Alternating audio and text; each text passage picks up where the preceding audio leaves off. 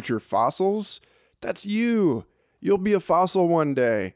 Welcome on board to the show that explores our place in time. Because if tomorrow is anything like yesterday, then we can be sure there are entire buildings full of passionate scholars poring over all of the podcasts left by this moment in history, trying to make sense of what it was like to be alive right now. And I think it's probably for us to be on our best behaviors and make it look like we really gave a college effort at being good ancestors and didn't just fap off through the apocalypse, right? Well, luckily, we've got a fabulous guest this week playing for Team Here and Now. This is my buddy Meow Ludo Disco Gamma Meow Meow. No, seriously. I met Meow at the Commonwealth Bank of Australia Innovation Lab back in February while I was giving a talk called Tech Ethics as Psychedelic Parenting. Amazingly, I was not kicked out of the bank, but was in fact able to facilitate a conversation that kept people in the bank building after 5 p.m. on a Friday. And one of those people who came across the street and drank pints with us until midnight was Meow, who is a most impressive friend. He was recently on Australian national news for implanting his Opal Transit card chip in his hand so he can just swipe his hand like Obi Wan Kenobi to get onto the subway. Very cool. They thought not they canceled his card under the terms of service, claiming he had damaged or modified his card. But joke was on them because he actually implanted a cash loaded and anonymous card in his hand. So we have a lot to learn from Meow about how to live in the future. And I, am excited to uh, introduce him to all of you. He's a fascinating dude. He founded the uh, BioFoundry in Australia, which is a biohacking enterprise. And it was the uh, platform upon which he recently ran for political office as a representative of the Science Party and got pretty close. So he also recently taught a seminar on how to invest in cryptocurrency. So, our conversation today is the first on Future Fossils, where we discuss the potential social and cultural implications of that financial singularity. And I look forward to that. But before we get started, I want to take a moment to thank three waves of people. Every single person listening to this podcast, you're amazing. I'm super glad that you're doing it. Thank you. Wave two, everyone who has subscribed to and or rated and reviewed this show on iTunes. Your ratings boosted this week. Thank you so much. I really appreciate it. And you're helping me get this show into the ears of more people who will enjoy it, which is super important. It's why I'm doing this. It's an act of service, of love, of dedication to what Charles Eisenstein calls the more beautiful world our hearts know is possible. So thank you doubly. And triple thanks to all of my Patreon supporters because about once a week I go through this micro window of despair where I think I really, really ought to get a telemarketing job or work in an insurance company or, you know, just sell my soul for a little bit so that I can keep devoting myself to this work without freaking out about my finances. I learned recently from an article on reset.me that depression is most likely not a chemical issue, but rather the consequence of brain damage caused by chronic stress.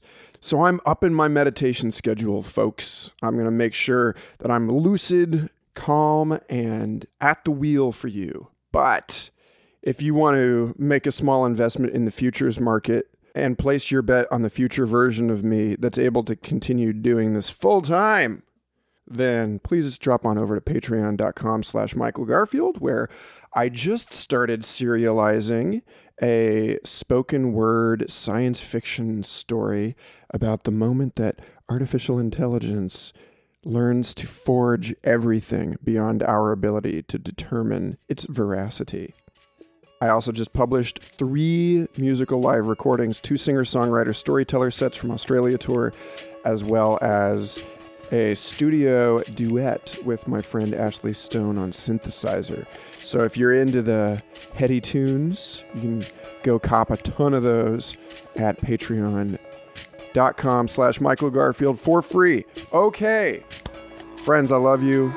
This is a two-part episode, so I'm going to leave this week on a cliffhanger for you in the middle of an argument, actually. So so while you're waiting this week for the rest of this conversation, go back and listen to episode 34 with Tara Jakic, the scientist whose work on the origins of life we mentioned in this episode. And also check out episode 22 with Simon Ugler, who I interviewed while I was on Australia tour.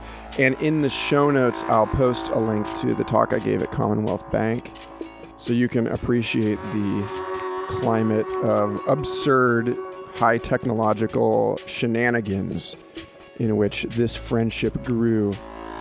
All right, folks, here we go. Meow, meow, meow for your delight. Hey dude, how you going? You're going well. Um, give me one second. I'm just going to close my browser. I've just been playing with cryptocurrencies for like the past three hours. Oh, really? Yeah, man. I just got. I bought into Ethereum at like 300 bucks, and now it's like gone mental. So I'm like diversifying my portfolio a bit. Yeah, yeah, yeah, yeah, totally. Fuck, man. I went through and checked the dates that I would have bought in. I don't know why I did this to myself. I went and checked the dates I would have bought in to Bitcoin. Uh huh. But my account fucked up. Uh huh. Uh huh. A dollar forty, man. Oh my god. Yeah, dude, wow. I I was I was like watching it from day 1 and do not know why I mm. waited. And then I got into it in 2014 and then yeah. sold all my shit last year. Oh fuck, man. Was like, eh, this is lame. I don't I you know, I was like I, I need the money. And I, yeah, I didn't I didn't need all of it. I didn't need to sell like the seven that I had. Yeah. And I was like, yeah, it's, you know, I've waited three years and it's not going anywhere. And then I, and then that decision in November, I lost something like, what, like almost $20,000. Fuck, man. I told my friend to get in at like 15 bucks for Ethereum. She invested 460 bucks. She's got 20 grand now. Whoa. Wow. She was like, oh She's like, I got 500 bucks. What should I invest it in? And I'm like, buy Ethereum. And no one else gave her anything worthwhile. So she goes, fuck it, I'll do it. She was like, she's been messaging me. She bought a camper van, has been traveling around Australia. and she's just like laughing. And I'm like, fuck, I didn't buy in. You owe me fucking dinner.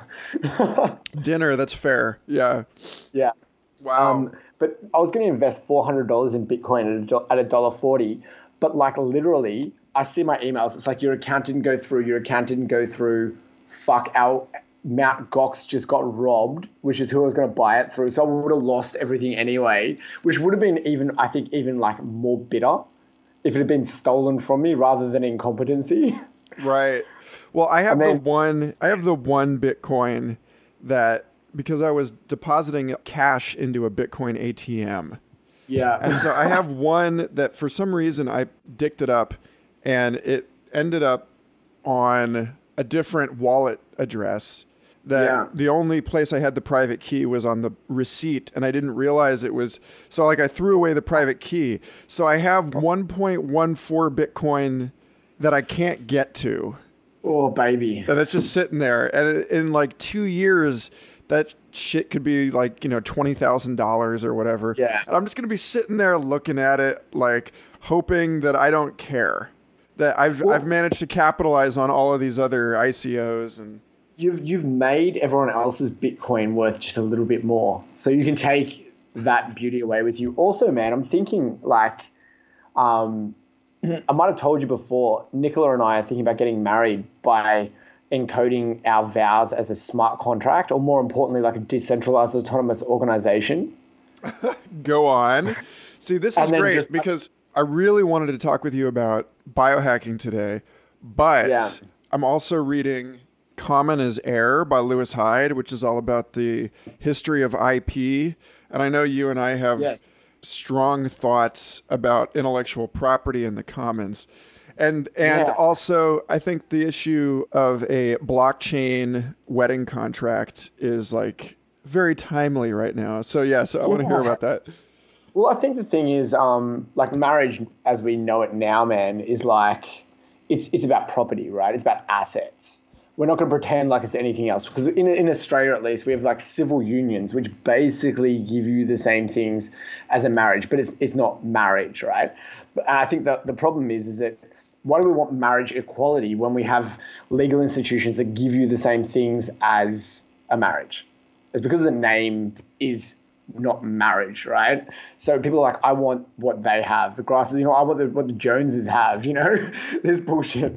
But the thing is that I'm like, well, if that's what it's coming down to now, why not just fucking scrap the whole thing and reinvent it? And we thought about this because Nicola and I are in a poly relationship. So in a poly relationship, obviously assets can't be divided according to a civil union. So in that hmm. case, well, fuck, you have to reinvent the whole thing. So I'm like, well, fucking crypto is a good way of going about it. You know, have these things like DAOs, which allow us to like fucking um, put things in. Because one of the big things that they were talking about for a long time was superannuation. So even if you're in a de facto relationship with with with a member of the same sex before this marriage, um, the civil unions and stuff came about, there were some kind of legal um, mechanisms to be able to divvy up super on on death and stuff like that. But like when you're when you're in a poly relationship, you have to fucking do ad hoc, also pro rata fucking super um, measurements as time goes on. So, like, what about if someone, like, say,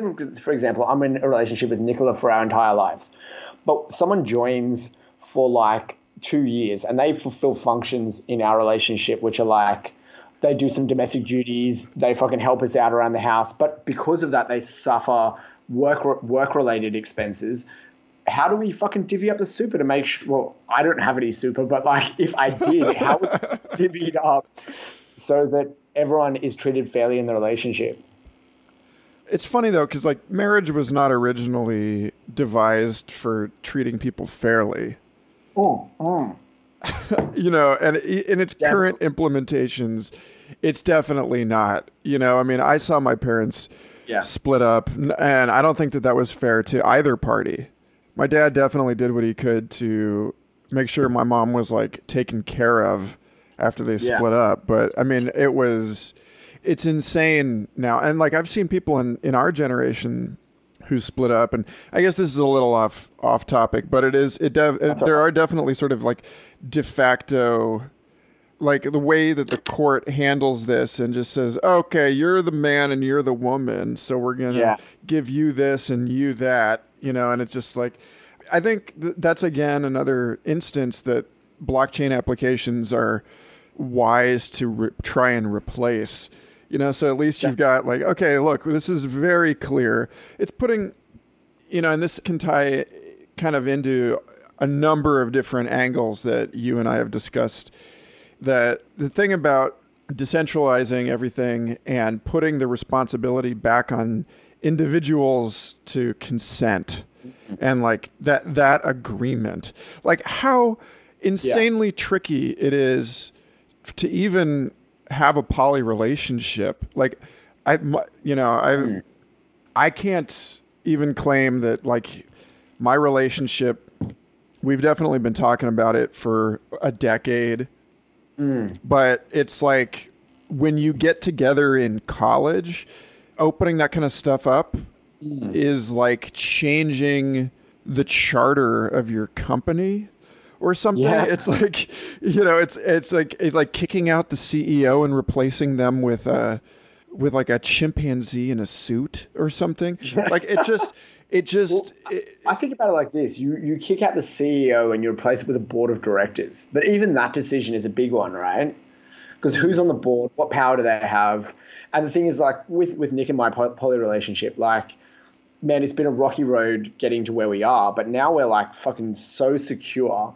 But also like when we bring on people, it's it's almost like a business relationship. You've learned from past mistakes. You know who you want on, how much power you want them to have, and how that gets vested over time.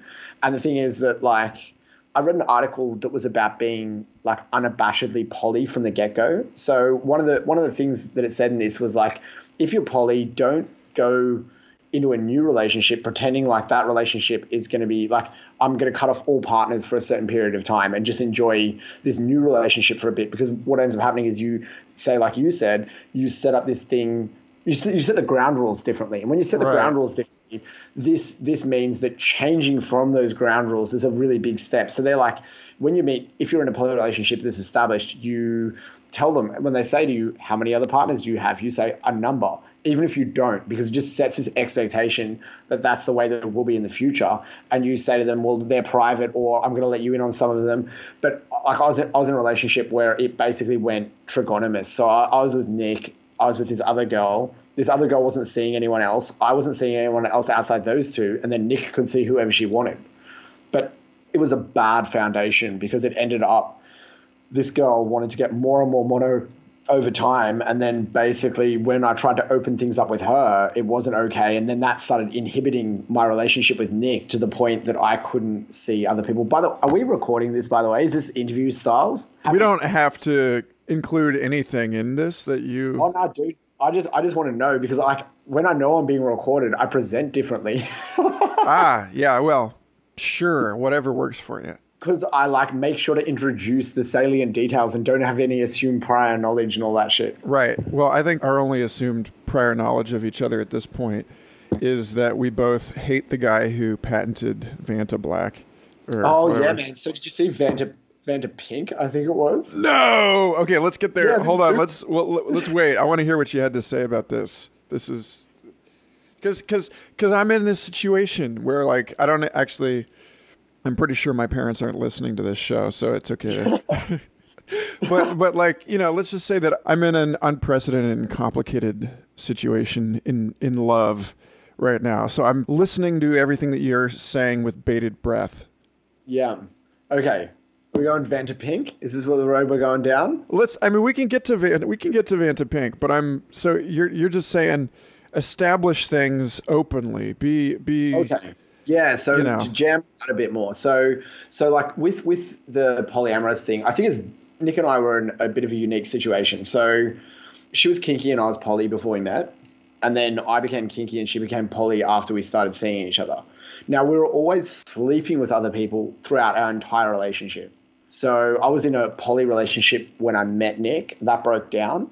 I stopped seeing both of them, and then Nick and I started seeing each other not long afterwards. But there was there was a gap. Like I let that relationship die, and Nick went off and did her own thing, and then we like independently came back and said, you know what, we actually fucking had something. Let's let's kind of see how this goes on a like having us as primary kind of things. Now Nick and I are primary, and this is like a dirty word in the poly community because your relationships are supposed to be what they are. There's not supposed to be hierarchies because this denotes kind of like the idea is that if someone's a primary, they're worth more. yes yeah. So I've been reading more than two by uh, Yeah. Voen Reichert, or I think I don't Yeah. how you say, and you know they're they're definitely sort of they stand in critique of this. Yeah, Yeah. that it's like which which I think is you know it's like uh, they're taking an ecological view of relationships, which I like. You know, they say like kind of the the whole idea is that you're free to allow whatever seeds blow into the garden to sprout there, but they they are explicit about how There's you a lot of, there's a lot of seed blowing everywhere, by the way. yes i noticed that yeah that there's yeah i mean it's it, it is a very uh, you know for whatever reason plant sex doesn't gross people out as much so it's good but they they still sort of maintain that there's there's a certain amount of horticulture involved and i think that i mean ultimately they they do make room for i think there's you know certain relationships are going to have uh, priority if you give them priority you know Yeah, and I I think the thing is that um, my friend Murray said this to me. Even so, so the competing view to a hierarchical view of of um of poly. Uh, so there's primary, and then the other the opposing kind of the other view is this relationship anarchy, which is that every relationship is what it is, and there's there's that that they're not dependent on other relationships. So with a primary relationship, there's there's primaries or or anchor relationships is a nicer term because everyone's trying to get rid of these hierarchical terms for them. There's like anchor relationships, and then there's like satellites or or things like this, and they they invent other terms which like says you know sale someone- relationship. Yeah, It's like shit. So who wants to be the Who wants to be the anchor if someone else is the sales? But at any rate. like, um, so so there's like all these terms, but if you think about it from a horticultural perspective, like even there, man, there there's plants that are dominant, and there's plants which are weeds, and there's plants that are shrubs, and like all these things, right? But the relationship anarchy is more like a mycological thing, right? So in mushrooms have like indeterminate amounts of sexes. They just have compatible mating types, and they get into these huge networks. There's a very good way to describe this this relationship anarchy. So so myco stuff, fungal stuff is much more like the relationship anarchy. If we're talking horticultural, man, you know, in the garden, there's always the corn and there's always the grass, right? There's there's natural hierarchies that establish themselves, and I think that in my relationship, this is a much more natural way of doing it, right? I don't want to do my fucking taxes and have my like casual sex buddy doing my laundry. So th- there's a natural hierarchy that establishes itself, and like even if someone was a really important partner to them, important partner to me, it would take a long time before I start bringing them into my finances and my boring duties because I want to have a different type of relationship with them. And this is why I'm a fan of relationship hierarchy. And people can fucking say all they want. You know what? because I of have of taxes. yeah, fuck, man. You know what? I have one of the most successful poly relationships I know of, and that's because we have a hierarchy. And like, you know what? It doesn't mean you mean less than me. It's like you have a lot of fucking catch up to do before I invite you to do all the boring shit you probably don't want to do in the first place.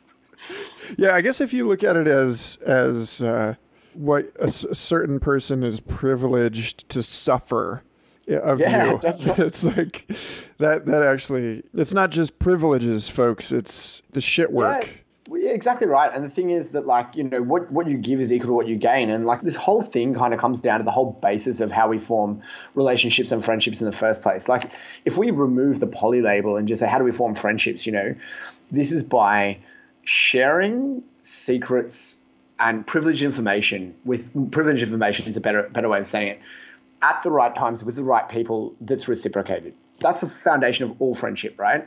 All poly does is add sex into it. And like you have a best friend. You might have five best friends. If you fuck them, it's completely irrelevant if you're poly, right? It just changes the way that that goes. And then if you have a, a partner, a girlfriend or a boyfriend or a life partner, that's just a different type of the same relationship. So I that's why I'm like, of course, hierarchies exist. They exist in every one of our relationships. Formalizing it doesn't detract away from it, and it doesn't make anyone of less value. Totally. Well, you know, I think it is something I see, you know, to, to introduce the sort of uh, integral developmental stuff into it, because I find that useful to a point that we're kind of looking at a strata of perspectives in the cultural ecosystem here. And we've got mm. the entrepreneurial, rational, modern actor. And then you get into post this sort of postmodern network thinking, the mycelial mm. relationship anarchy mm. thing is like loosely equivalent to Napster. Like just like totally like balls out peer to peer file Yeah. sharing.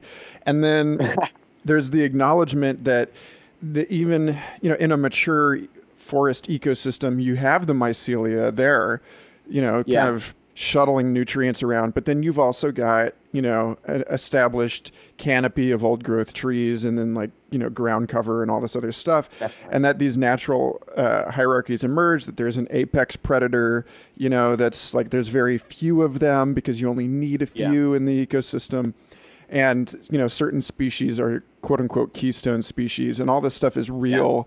And the fact that there are fewer orcas than there are salmon is not some sort of patriarchal phallocentric uh, imposition of our Definitely. control urge onto the the natural order.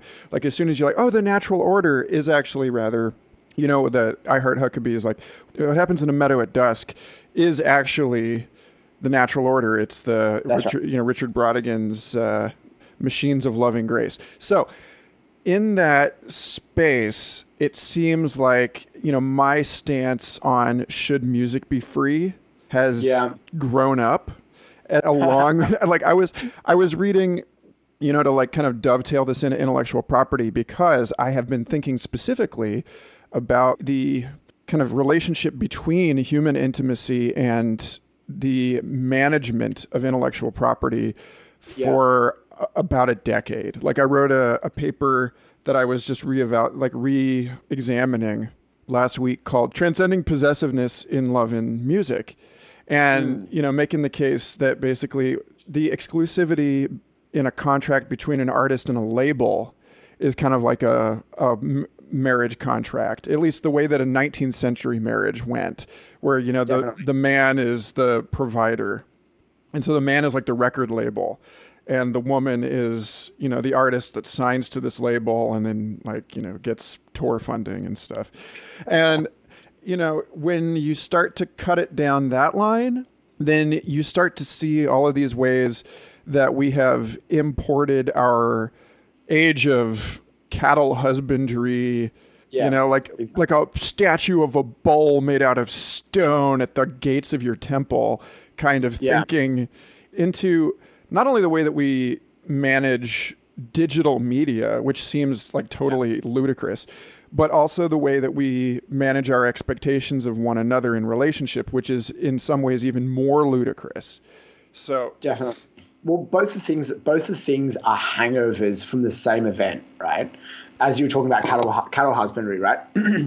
this this all began at the birth of civilization about twelve thousand years ago. So this this is like uh, Jared Diamond in Guns, Germs, and Steel talks about like the whole of society sprung up because of our move from hunter gatherer lifestyle to agrarian, sessile people who are farmers. So, so when, when we moved from from so hunter gatherers were traditionally egalitarian, and their relationship styles reflected that. Like relationships were about two years, which is about the time it takes um, for a baby to be conceived, born, and start walking. And at that point, they didn't need ownership. They didn't need the marriage unit anymore, right?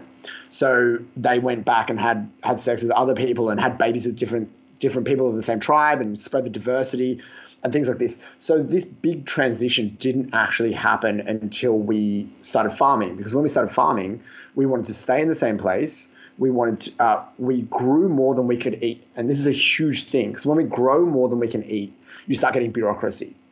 When you start getting bureaucracy, you start getting uh, tracking of how much food you have and who's got what.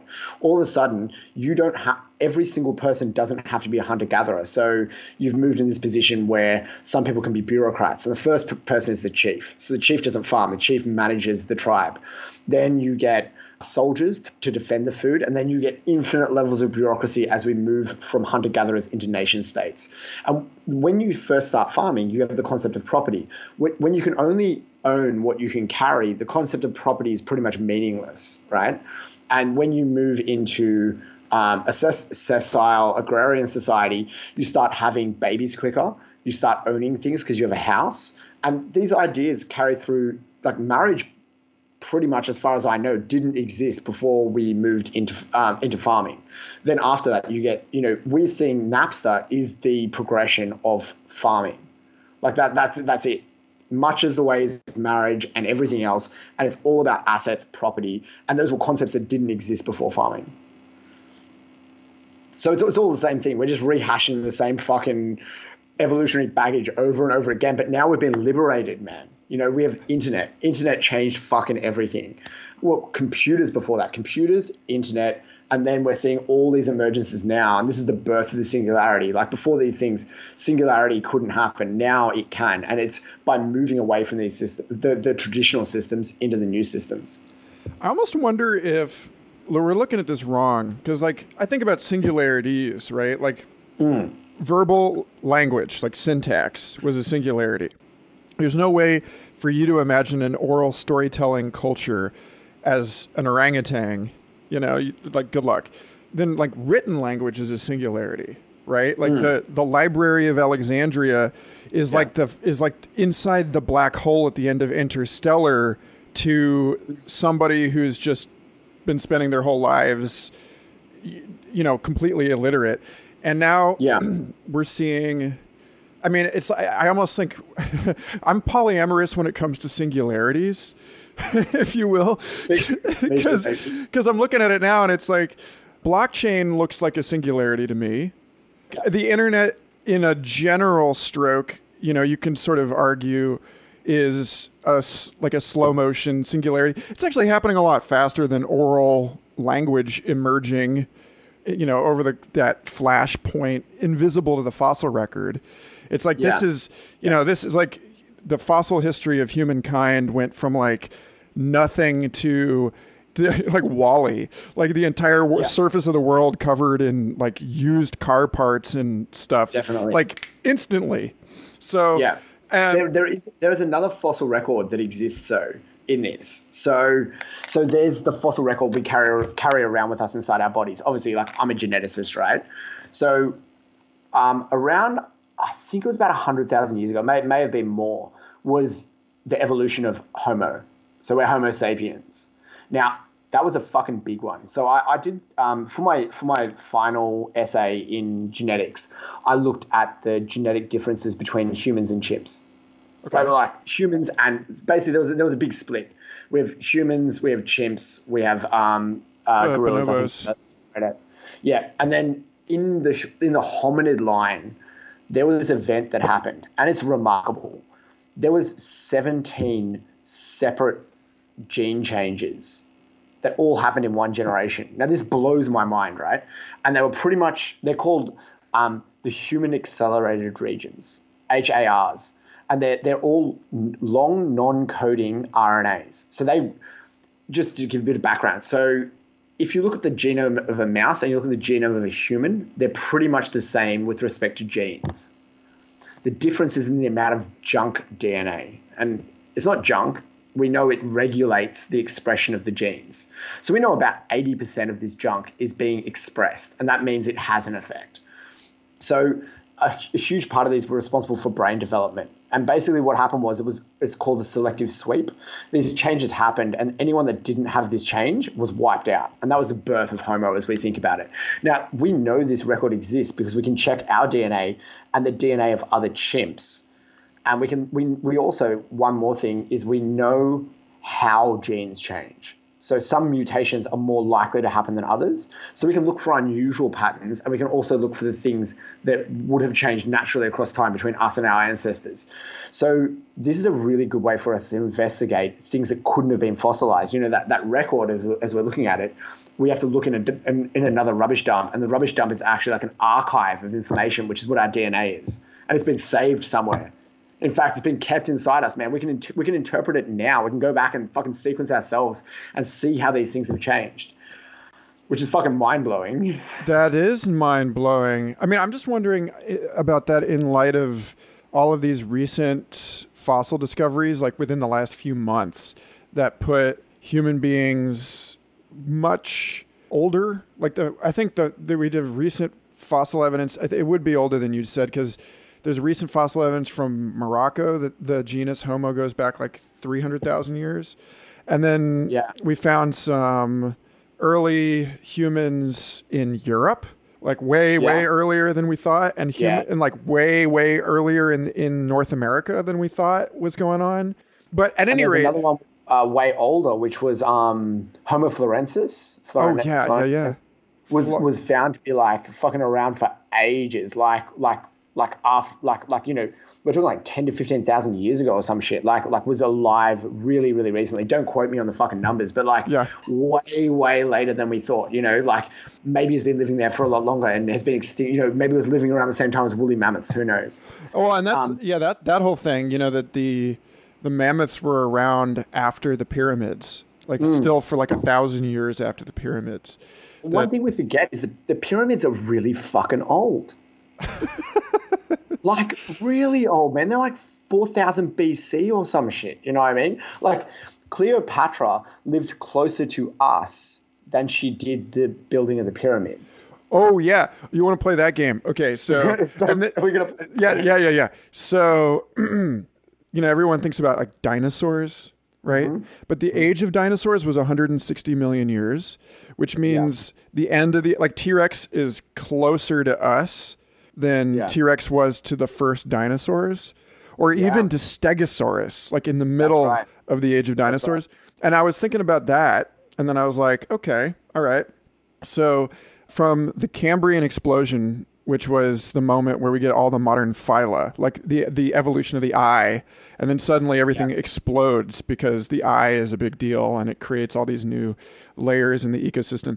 That's 540 million years ago, and sharks are 450 yeah. million years ago, and then we don't we don't even really like climb out on land until like you know for like another 100 150 million years after that. Yeah. It's like you can put the entire age of dinosaurs in between sharks and the first reptiles like yeah. and yeah. and like the difference like the gap between the first eye and the first like legit fish is yeah.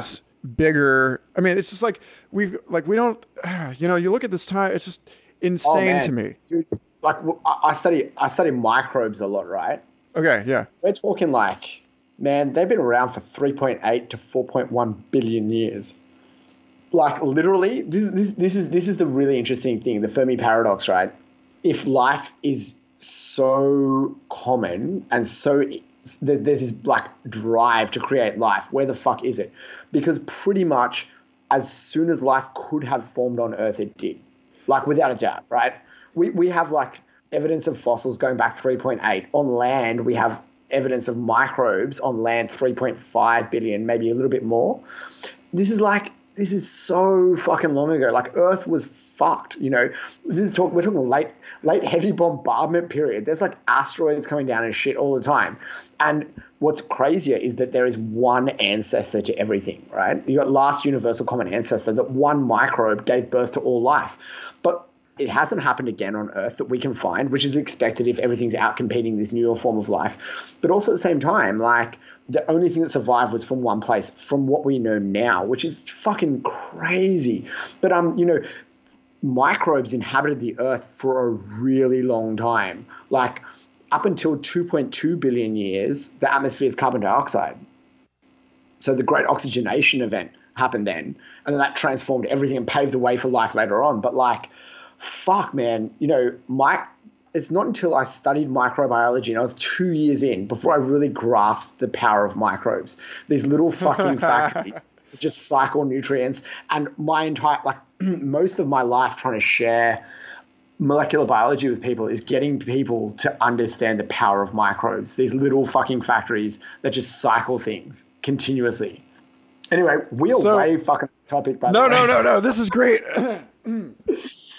Actually, I think we are exactly where we need to be because check this out. Yeah.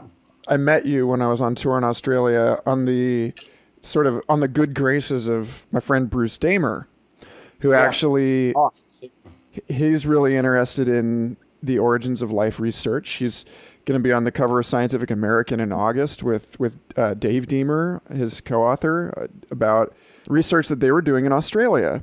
I think I know Bruce. Um, was he doing some work out at the Pilbara location? Yes. Yes. And he was doing his virtual worlds, man. Yeah, fucking, I met him, man. Was he involved with fucking Doom or something?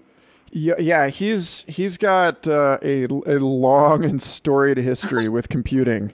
He's he's got the DigiBarn, the Computer History Museum, and like he he took me and my friends through there back in April when we were out for the Maps conference, and it's yeah, it's it's, it's fascinating to meet somebody. You know, it's it's an interesting phenomenon that it seems that people who are interested in microbiology and people who are interested in computers are often the same people. You know, and I think that yeah. that kind of speaks to the future of computing. But I'll leave that there for now. Um, yeah. I want to say though that like the interesting thing, see, like we we launched off on this tangent in the polysingularity deal. Yeah. And and I think it's a great moment to wrap it back because what aren't we recapitulating with this singularity, if not the er singularity, which is life, right? Life itself. Yeah. And yeah. then life itself, according to the recent and best evidence, is something that for the first however long, it wasn't even one cell actually. Like they're finding yeah. that it was uh, the last universal common ancestor they're calling the progenote, which was this sort of biofilm made out of loosely associated. I mean, it was like individuality didn't really exist Yeah. for the first Yeah. couple hundred million years. And it's like the the origins of life are actually in a group. Is like in a it's in a network of genetic plenum, like just you know identity fluid, sort of doing its thing. And so it really resembles in a lot of ways uh, the human story more specifically like the way that we we started like you were saying we started in these these sort of very fluid and unrestricted tribal affiliations before we started to fence it up and so this Yeah. it's in a weird way it's like i'm looking at this and i'm thinking that decentralized web applications and polyamory are actually like an atavistic biomimicry adaptation. Like if we're looking like we're looking at the origins of life and it's like, oh well, the origins of life was a worker owned cooperative, you know, Yeah. run by everyone they were all they were all sleeping with each other. so so in genetics we have this thing called the central dogma of genetics and it's, it's beautiful right it says and, and like really if you want if you, the take home message from today if you fucking want to learn anything about genetics um, the central dogma is where it's at so dna gets turned into rna and rna gets turned into proteins now I was always like, you know, DNA and proteins, that's where it's at. The proteins are cat- catalytic. They are the ones that catalyze reactions. They're the ones that cycle nutrients. And DNA is the library. It's the one that contains all the information. What do you need RNA for? We've actually found out that in the beginning, it was probably RNA. In fact, we're, we're pretty confident of this. And the reason for this is that RNA can be both the library and the catalyst. So it can fulfill both the functions. The things that turn RNA into protein is RNA. It's a ribonucleoprotein, but basically it's a catalytic piece of RNA that translates the genetic code into a functional organism, a functional protein, so or, or a structural protein. But basically, it translates. So in the beginning, we think it was a big soup of RNA. It was just this giant fucking clusterfuck gangbang orgy of RNA.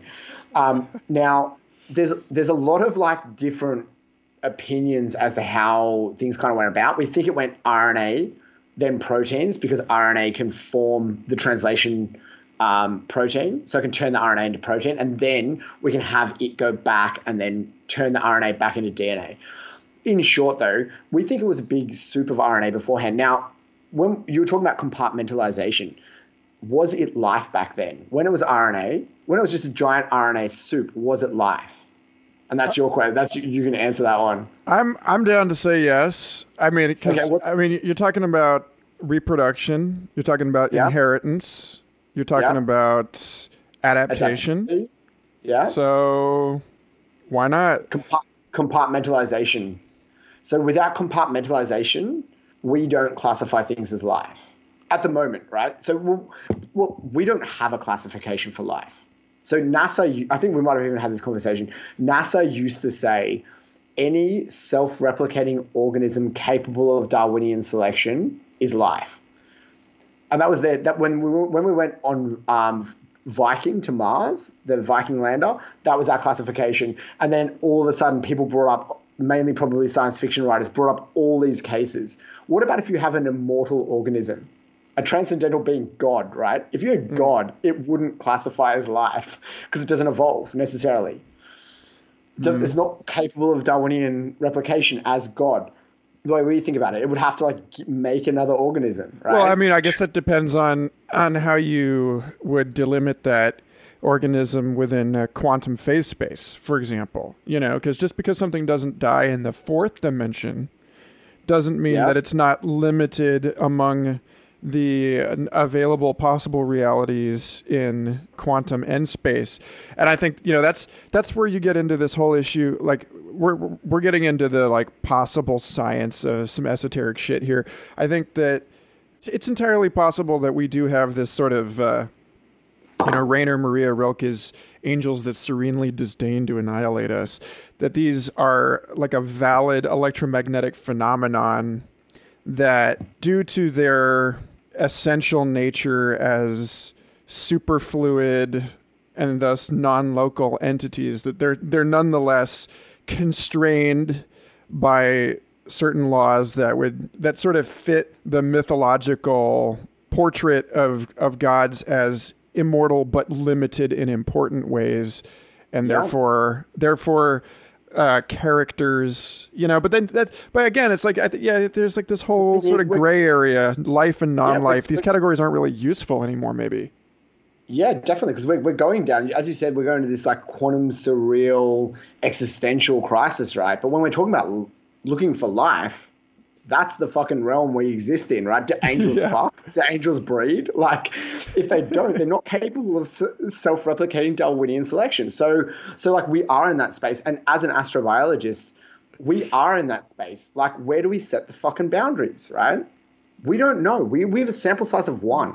Mm-hmm. So we have to look at what life is on Earth and then extrapolate from that and then set barriers where they're meaningful. So, like, are crystals alive? Is fire alive? These are two big questions that I wrangle with because those are things which guide me to say, okay, well, what is life and how is that different to an RNA world and a post RNA compartmentalized cellular world? Because that's definitely life. Before it, there's big question marks everywhere. We're not going to say it, it, well, it definitely has qualities we would attribute with life. Now, NASA's official definition has changed. Their d- official definition, from what I've understood, is what is life? We'll know it when we find it. There was a justice in the U.S. that ruled that famously for pornography. That says, Oh. I, "I'll know it when I see it." That was like back in the '90s. I'll know it. I know it when I see it. So it's Which like, oh. is, oh, interesting though. Yeah. It brings it makes it very subjective, right? Because the thing is, we can say that things have lifelike quantity qualities without being life, right? So fire has a an energetic gradient. It self-replicates. It can't adapt, but it displays a lot of quant- qualities we think of with life. And crystals, they have this like program they follow, right? And they self-replicate and they they adapt according to their situations to make different types of crystals. So they kind of evolve according to their their things. But like inherently, we know that fire and crystals aren't alive the same way an animal is. But that same, same, understanding. way. I think that's kind of critical. Like I think you know maybe maybe what we're looking at is in the same way that you start with RNA, but then it the system gets complex enough that it requires that RNA fork off and create extra layers of proteins and DNA. And it, RNA Yeah. just becomes, you know, we're, we're seeing something like that going on again to like weave this back in. We're see that going on with national currencies aren't going away. They're just relying on, you know, like within five or 10 years, all these big comp- these big countries are going to be using the Ethereum protocols as the back Yeah. end for their national currencies. You know, That's so right. in a similar way, I would say that the future doesn't seem to just completely pave over stuff so much as it just weaves it into a bigger, more complex structure. And so we're not getting rid of, in this sort of deconstructionist sense, the notions of life and non life. We're just embedding them in a far more complex and mysterious set of possibilities that it's like we have the- all of these sort of hybrid categories and like intermediate categories i think crystals deserve some amount of lifeness Oh, you know Dude, I, I agree wholeheartedly. And this is, this is why fire and crystals are hard to deal with, right? Is because they display so many qualities that are lifelike. And this is amazing. You know, it's it's looking like if you, if you've ever held a perfect crystal and you realize that every single atom in that entire thing is perfectly arranged it's a magic experience. Every crystal and mineral you hold has some degree of this, and perfect crystals have a high degree of this, and that's what makes them more amazing. This is why I really enjoy synthetically created gemstones, is because I don't call them synthetic, I call them perfect, right? Um, and I, I don't think just because they were made by humans, they're any less magical or important than if they're formed by natural processes or natural the way that geological processes create them. in Now, a way they're they're even more magical because if you know where else where else in the universe can we look and find zirconium that was like Yeah. made by a machine that's pretty rare and bizarre and awesome I actually agree. I, I prefer synthetic gemstones over natural ones. Um, but also, um, on, on this same token, um, where the fuck was I going with that? Where were we going? Oh, that life, life and non-life. Life and non-life. Oh, yeah. So when we're talking about this, um, these like infinite permutations, the way that things change, like you got currencies adapting, you got governments, and I think as well the big thing is companies are like governments, right? So we've got banks that are backing cryptocurrencies before you have governments signing on. And these this basically makes banks as powerful as governments. Like they'll, they'll guide where it goes. You know, everyone has these different things. Like, you know, people change their mind in a day. A religion takes a thousand years to change its mind over things. But like you have different things leading the way at different parts in the hierarchy. Now, on this as well, what we're doing is not actually like anything special. We're just creating new ecosystems for these things to evolve into. So money's had an ecosystem for a long time. We create crypto networks, and all of a sudden you have a new ecosystem for that money to funnel through and evolve. And the thing is, it's always going to preference the thing that evolves faster. People criticize cryptocurrencies because they're volatile. The reason that they're volatile is because they're evolving quicker. And that means cryptocurrencies will be the future of currency. So we see the reason banks see this as exciting is because there's a lot more risk taking, there's a lot more chance, there's a lot more luck, and all these things are permutating to create more perfect systems. So they're just opening up the ecosystem. The internet is another ecosystem. So when we're talking about singularities, they are singularities in a sense that they're opening up new ecosystems to evolve into. So, like when life moved to land, that was a singularity where there was a new ecosystem that opened up. Up until then, it was the only thing. The Great Oxygenation Event was an ecosystem that changed the whole ecosystem that everything evolved into, except the things that were at the bottom of the ocean that can stay ancient forever. And that's mm. where hmm. the fucking governments are going, and that's where the banks are going, and that's where people who fucking sign contracts that say you can't fucking release your music on any other label are going. Dude, it's interesting. Exist, it's interesting right? that you say that because you know exploring this archetypally. So the, you know, the, I talk about the Great Oxygenation Event a lot actually because mm. it is.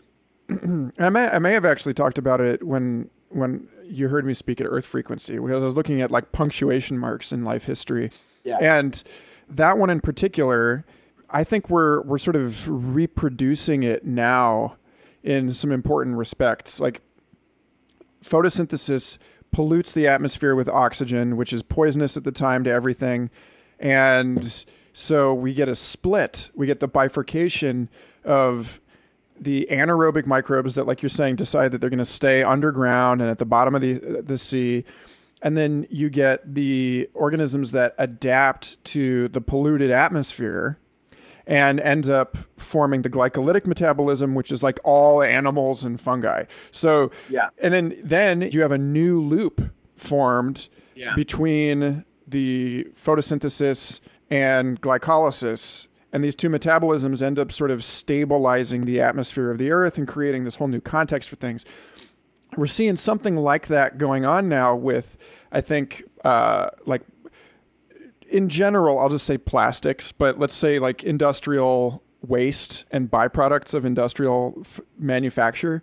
And then there's there's like we're right at that crisis point where it's becoming economically valid and and interesting to talk about setting up like an AI harvester drone that just scrapes trash out of the sea mm. and instead of mining for it that we've mined all this stuff already and it's sitting in a landfill or it's sitting in the ocean and so yeah. the reclamation of this which was technically impossible until we got to the point where we could actually sort it but like again to talk you know Bruce Damer when he was on Duncan Trussell his the the family hour podcast he was talking about how we won't go to ast- to asteroids to mine asteroids for rare earth minerals because we have so many of them sitting in landfills already. Mm. And you know, it's so much more cost effective to just send a robot into a landfill to to mine mm. all of your e-waste out of that, you know, and pick up all the, you know, the like palladium and stuff out of used catalytic yeah. converters than it is to like send send that robot into space to mine it. There's two things going on there. Yeah. So when we go to space and we mine asteroids, it's not to bring it back to Earth. We're we're mining asteroids to set up space factories, right? and and that that's where the real value in it will be. It's that you send a rocket off Earth, but you never bring it back down, so you escape the gravity well. So that, that that's my like um my you mean you never you never cash out your Bitcoin into dollars? It's just Bitcoin now. Hey man, it's the long term things, the long term investments. Now, also back on Earth, you're right. We, we, we, we will mine rubbish dumps and we will mine the, the plastic dump in the ocean, but the the the way we'll mine it, I think, will be about like getting on to 2030. That's going to be a big fucking. We're talking about milestones and punctuation, right? As we accelerate, the punctuation becomes quicker and quicker. It's like every by 2030, every single fucking letter will be punctuated in a sentence, right? There's just so much change happening so quickly because we're, we're the rate at which we're advancing is advancing. Mm. So we're like accelerating, not just linearly progressing towards something. Now, when we do this, once we get replicators, we'll probably also have like in, before replicators, we'll have molecular deconstructors that will will sort these atoms into the things they want. The benefit of rubbish dumps and plastic chips and stuff is that the the the materials and the atoms are highly sorted. So if we put a reasonably pure bit of palladium in, we'll get a reasonable bit of a collection of palladium ions or atoms come out the other end, and that that's where the benefit comes. But like once we get like you know these molecular deconstructors, you'll just feed rubbish dumps into them, and they'll just pull out in a collection of the periodic table. Um, and, and this work's going on pretty heavily now. There's, in fact, if any of your listeners want to make a lot of money, like get into molecular sorting, it's like a, mark my words, in 20 years' time you'll thank me. Mm. Um, um, so so on on Earth we're going to be molecularly sorting heaps, but the the big problem is that all the heavy elements on Earth, the vast majority, have sunk to the core. So this is why, even though we have a shit ton of some stuff, it's all in context. Like, what are we building? Are we building like fucking, you know, are we turning all the Earth material that we have access to into computers? Because if it does, we can we're going to need asteroids, or we're going to need some fucking hectic technology that can like program using silica and uh, silicon and uh, nickel and iron, these lighter elements that are at the top. All the heavy Earth ones, you know, when the Earth was a molten ball of steel, they're heavier, so they sunk to the center. And that's where all of the uranium and all that cool shit is. Um, so I think it's like, as as we uh, fuck man, uranium is the best. Like we're just gonna be like talking, you know, we got lots of thorium around, man, but like I'm a big fan of fission. That's where it's at. well, oh man, as a, as a resident of the North American continent, I have to disagree with you because mm. you know I'm sitting on this insane powder keg where we have two enormous super volcanoes, the Yellowstone, and then I forget what's right next to the Yellowstone, but there's another one that's like comparably, maybe even bigger. And then yeah. we have, I don't even know how many hundreds of nuclear reactors all over the continent that are just ready to geyser nuclear waste as soon as those volcanoes go off. Like the yeah. whole Earth, like this. I, I, I ran into this uh, right before I was like on the road to the MAPS conference, and I stopped in in Albuquerque, and this little old lady in the grocery store in Albuquerque stopped me. Mm. I don't know. Do I am I wearing a sign or something that says I need you to like grab me by the lapels and tell me how we need to deactivate all of the the nuclear reactors in North America before Yellowstone explodes. Because oh, wow. it veered into the kook a little bit because she was saying, you know, the real reason that we're not going to Mars is that it's too radioactive and that she thought that you know, if you look at, you know, the hemisphere of Mars that's excavated and glassed, and that some people think yeah. is due to an enormous lightning storm. She was like, all that shit's radioactive. That's like evidence of a nuclear war, which like I draw the line. I'm not yeah. I'm not going there.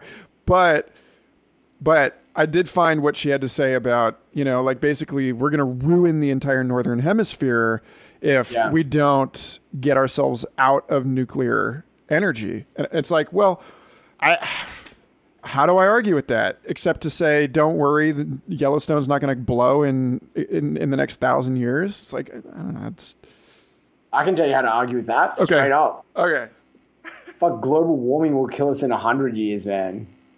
And how, how much carbon dioxide do nuclear do, do we want to go down this path? Because like man, I can argue for literally hours. I, I had an, I'll warn you now. I had an argument with my dad Okay. that last I'm not kidding, four days.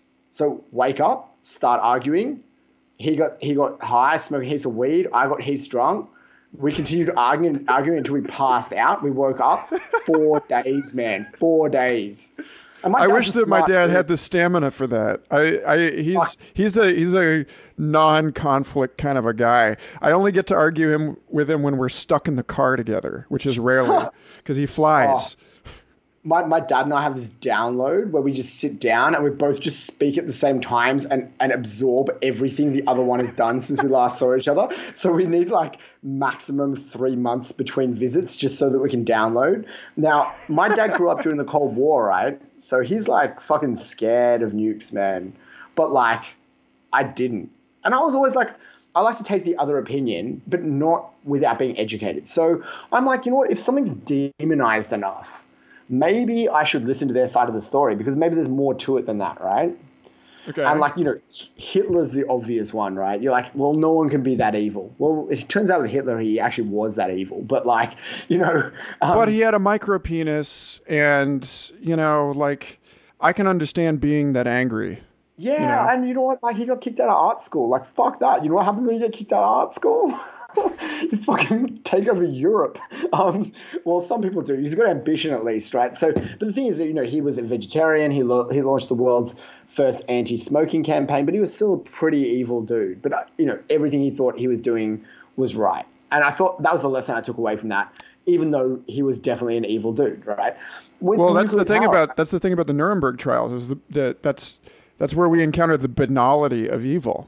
It's like Yeah. all of us, all of us make the these awkward decisions that we have to mm. make. We have to validate the decision on the basis of I've got to be doing the right thing. Like wherever Yeah. your scope, wherever wherever your ability to like hold open that vulnerable heart of you Yeah. is. And that's like where that stops. Where you're like, I'm taking the I'm taking care of my family. Yeah, but you're fucking up this ecosystem, farmer guy. Yeah. You know? Yeah. Like, okay, you know? It's I easy think to sympathize. it's it's interesting as well because if you speak to just take hundred people, over half of them will tell you we need some form of population control. Hitler. So just kill those people. I'm sorry. Right? Kill those people. So so like the thing is that, that like you know the ideas that he's putting forward aren't that different than what the majority of the population believe. It's how he did it and and what his fucking criteria were for being the people that survive and the people that die, or the people that don't breed. You know, a lot of his a lot of the Jewish people were sterilized, not ex- executed, which is like both those things are terrifying. But And like, honestly, how how different is that from them finding out with internal corporate research that cell phones give you cancer, and then still encouraging you to put it in your pocket? Like I, did, Yeah. I, I know a guy who had his testicles removed because he got testicular cancer from always keeping his cell phone in his pocket. And he's like, if oh, you know, we started this with the Bitcoin conversation, being like, if only I had bought. He's like, if only I had just switched pockets every once in a while. That's it. Save your sperm, people.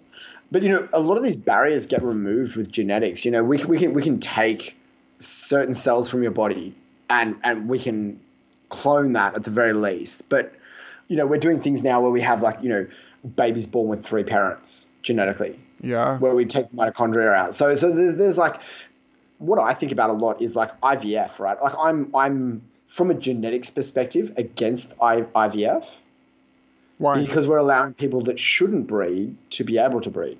But from a life extension perspective, I'm not against IVF because if people have waited until they're too old to have babies and then they have babies, then all of a sudden we get people that live longer because we're selecting for older parents, which means we know this in fruit fly experiments that that extends life. So I've got like with, with all these things, I have all these conflicting views. Back to nuclear power though, man. Yeah. If you shut if like fucking if you shut down a nuclear power plant, what do you replace it with? Solar. No, Why not? because fucking shit. Are you kidding me? I mean, it's solar's on the same It's- curve. It's it's getting better every year. It's getting cheaper. You know the the I'm really Yeah. impressed with the the Tesla roofing tiles, the solar roofing. I mean, you know, let me paint my electric RV, my amphibious electric Yeah. RV in solar panels, please. Yeah. You know, solar paint. is, So what? problem is, um, it comes down to how much power do you get? Yeah. I- with, with solar, nothing, baby, nothing. Well, I like, mean- then again, uh, if plants, well, photosynthesis is like what, 10% efficient, something like that. And so, you know, that took over the surface of the planet. Like, there's no reason why you're looking at it, it being a bottom up approach to energy production. Paint everything. You know, your clothes have solar fibers in them. So that's done. And then, like, you know, that so your, your shirt is charging your phone. yeah, you know, yeah. solved. what I'm saying is is that you can you can paint everything, but by the time we paint everything, it's too late. So at the moment, I see it as a battle against global warming, and in the battle against global warming, we need big power sources to displace coal, and solar won't do it. But at the same time, I'm, I'm not opposed to nukes, at, like reactors, as in the same way that, like, I think I told you about how I, I, I was at this festival and this woman just categorically rejected genetically modified organisms. Said, Yeah. give me one example where it's helped. As I was like, no, look, there's like this, this, this, this, this, and this. Didn't want to hear it. You know me well enough to know that I'm not categorically rejecting any technology. You know, like Oh, any, yeah, yeah. even the most And- gruesome weapon can be used for art under the right circumstances. Technologies are double use technologies, right? They they can be used for good or they can be used for evil. An axe But can be used but for evil. the, the reactors that we have now are almost entirely in areas that are seismologically at risk. We're looking at swapping out one short-term thinking mistake for another.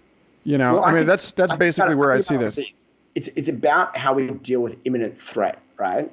So, building nuclear reactors in the short term may curb global warming, and we can use the power generated from those to make more sustainable forms of power. The thing is, like, nuclear power produces so much energy. Like, it, it's unfathomable to think how much power it generates from so little matter with so little waste. And nuclear meltdowns, we can talk about them quickly. So it's not a failure of the nuclear power that was built in a seismologically active area. That's a problem with the design, not the technology itself. So building a nuclear reactor in Japan is not a great idea because you're sitting on the, the, the circle of fire or whatever they fucking call it. Like, you know, you're sitting on fucking transverse fault. Australia, well, obviously I'm fucking biased, man. I'm from Australia for any anyone that wants You to guys are rich in uranium. It's true. hugely rich in uranium, tectonically stable. Like, you know, do you know why fucking Bruce Damer and Tara study in Australia? Because Australia has money due to its uranium deposits. No, it doesn't. That all goes to private organizations. Oh, I It's give because up. we have rocks. We've some of the oldest rocks in the world because we're tectonically stable. We haven't moved, man, basically since Earth has been here. We have stayed in this fucking same spot. We haven't been subducted. We haven't done all this shit. We've just sat here, right? We've got trees that were around since Gondwana land that are like still fucking there exactly as they were. Like I, I fucking I had the, the joy of going to Lamington National Park, which is um, on the east coast of Australia, about two thirds of the way up, and I saw trees as they were when the dinosaurs were there, man. Like like the same fucking forest, right? So so like if we're gonna pick a fucking stable area of the world to build radioactive power plants, we'd do it in Australia. Now this is why I'm like down for nuclear power in Australia. We have tons of uranium. We ha- we're technologically stable. It makes sense here. It doesn't make sense everywhere. You know, like in, in if you're in Iceland, man, use geothermal power. Like that makes heaps of sense. But um, until fusion comes along, like proper tokamak reactors being rolled out all around the world, we need to displace coal. And solar can't fucking cut it. Solar is in a very, very important technology. The problem is, like, I've been to the biggest solar power plants in Australia. They were like three football fields wide, right? The size of three football fields, and they powered four and a half thousand homes.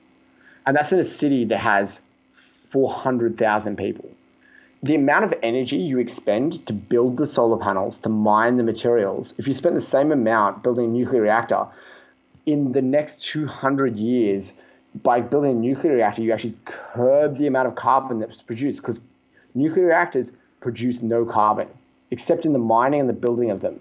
So 15% of the world's power right now in Germany, America mainly, is produced by nuclear power. And all those countries like Portugal and shit that fucking claim, oh, hey, you know, we have fucking 100% renewable energy. They did this because they did it in spring. And then when they need the power during winter, they can rely upon Germany's nuclear reactors. So, so it's still. Busted. Yeah, man. Fuck, like you know, these countries rely upon the grid, and, and we'll, like we'll talk about the grid just briefly, right? Yeah. The grid, the grid has to be stable. So you, electricity moves in waves, right? It's it's you know Tesla was saying if you want the answers to the universe, you look for frequency modulation and and and and uh, wavelength or something along these lines. He's saying look yeah. look to waves.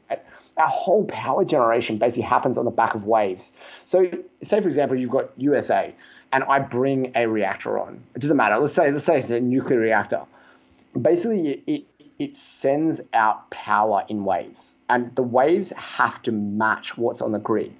Now, either the, the reactor is powerful enough that it matches the grid, or the grid pulls the nuclear reactor into phase. Like literally, the mag the magnets that are spinning align with the grid. When you think about energy on this scale, it just fucking blows your mind, man. To think about how much power is on that racing through those wires through those substations. Right, right, right. Okay, but let's let's talk about the grid again because in the U.S. Yeah. we've got three of them. There's East okay, Coast, yeah. West Coast, and Texas. So yeah. like talk about existential risk. Even if Kim Jong Un talks about nuking Austin, I would still say Texas is a relatively good bet. Especially we have no income tax here. So okay, okay. Uh, at any rate, the thing about the grid, and I've this is sort of one of the first major issues that I felt like I had to, you know, go chicken little and run around and, and tell everybody is that the grid that we have is a legacy grid. And again, this is one of these issues where it's like we're not implementing any of these technologies in ideal situations, right? The legacy grid, by which I mean all three of these, as well as the grids in, in Europe and Asia, they're all by and large decades old. They're not built with an understanding of the dynamism of our magnetic environment, either on you know on Earth or the magnetic activity of the sun. Which you know because we only launched the Solar Dynamic Observatory a few years ago. We really only recently began to understand that there's a magnetic umbilical cord between the Earth and the Sun, and that the Earth is subject to all of these largely unpredictable fluctuations. Yeah. And so there was a good reason for people to be concerned that uh, solar cycle 24 in 2012 that you know all of these like you know reputable folks were walking around beating on doors saying we need to install as many gaps and grounds and surge protectors in this system as we possibly can because it wasn't built to handle a surge of the kind that we saw in 1859 with the solar flare that caused the Carrington event and knocked yeah. out all the telegraph wires everywhere. And, you know, people were reading their newspapers by Aurora Light in Florida.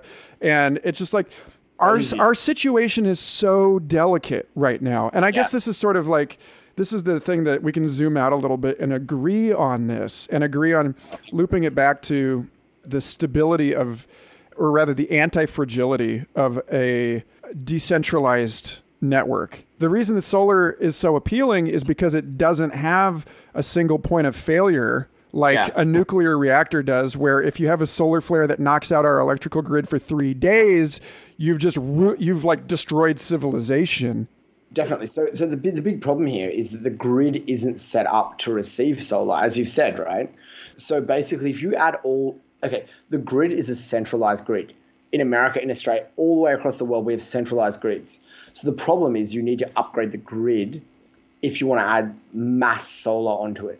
So that's why I'm saying in the short term, it's better to get rid of coal, replace it with nuclear, update the grid to be a smart grid, then put all your renewables on. Like this, this is the better way of doing it because if right now Australia is limiting people putting solar onto the grid because it's destabilizing the grid because you have all these different phases of electricity competing with each other and it destabilizes the grid and then you get mm. blackouts patchy blackouts all across the place you have the possibility of destroying the entire grid so you can replace coal and you can sell it to the coal like i'm, I'm pragmatic right i'm like okay you can sell it to the mining industries that you can replace coal with solar then we've knocked out carbon dioxide as a problem. Then we can think of the next thing. Capitalism lends itself to models that are in crisis continuously. Right. So you can you can drive global warming down and us towards a more sustainable future by having nuclear as a stopgap in the middle. And I agree, it's a fucking band-aid, right? It is a band-aid, but it's the band-aid which causes us not to all die. And that's what that's the argument that basically sold me on nuclear, which is that it's the only thing powerful enough to replace baseline energy on the grid if you remove coal. And the big problem is baseline power. So it's basically what keeps the grid in phase. Until you get smart grids, you need baseline power. People will say it's a lie. People that say that are wrong. Basically, you need smart grids to be able to have solar on the grid. So this this is actually comparable in some respects. I'm trying to like find the Hail Mary Ooh. pass to weaving this all into one unified Ooh. thread this is comparable to the question of how do we transcend the current financial system with mm. blockchain you That's know right. or like how do we move out of like an ownership model in art life and relationship to mm. a license and permission access based model cliffhanger tune in next week for the rest of this conversation where we discuss the blackest black and the pinkest pink in the world and the role of the artist in an era beyond intellectual property. Future Fossils is part of the MindPod Network. Be sure to go to mindpodnetwork.com and check it out. And if you'd like to support this show, patreon.com slash Michael Garfield. Thanks again.